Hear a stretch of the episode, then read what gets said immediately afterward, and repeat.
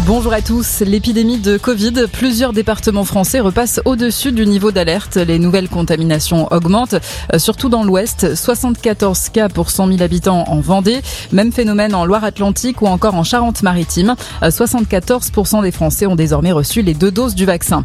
Selon le ministère de l'Intérieur, 40 000 personnes sont descendues dans la rue hier contre le pass sanitaire et la politique du gouvernement. Un chiffre similaire à celui du week-end dernier. Alexandra Richard, condamnée en appel à 10 ans prison aux assises de l'heure. Cette femme de 43 ans, mère de trois enfants, qui a tué son compagnon violent en 2016. Les jurés n'ont pas retenu la légitime défense. Elle avait été condamnée à la même peine en première instance.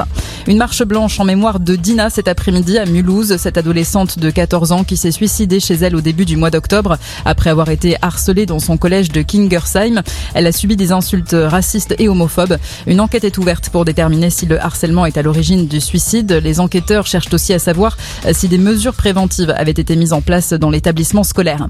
L'arrestation du plus grand trafiquant de drogue de Colombie, surnommé Otoniel, le narcotrafiquant a été capturé lors d'une action conjointe des forces de l'ordre colombiennes, américaines et britanniques. 500 membres des forces de sécurité appuyés par 22 hélicoptères et des satellites. C'est le coup le plus dur porté au trafic de drogue au cours de ce siècle dans notre pays, a déclaré le président colombien.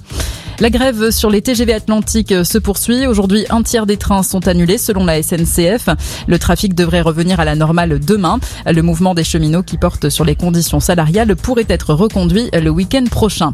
Et puis après le président de l'OM, autour du joueur Dimitri Payet d'appeler les supporters marseillais à l'exemplarité ce soir à l'occasion du classico entre l'OM et le PSG. Après des incidents, le club marseillais risque un retrait d'un point au classement en cas de récidive. Les supporters parisiens, eux, sont interdits de déplacement. OM PSG, coup d'envoi à 20h45. Bonne journée à tous.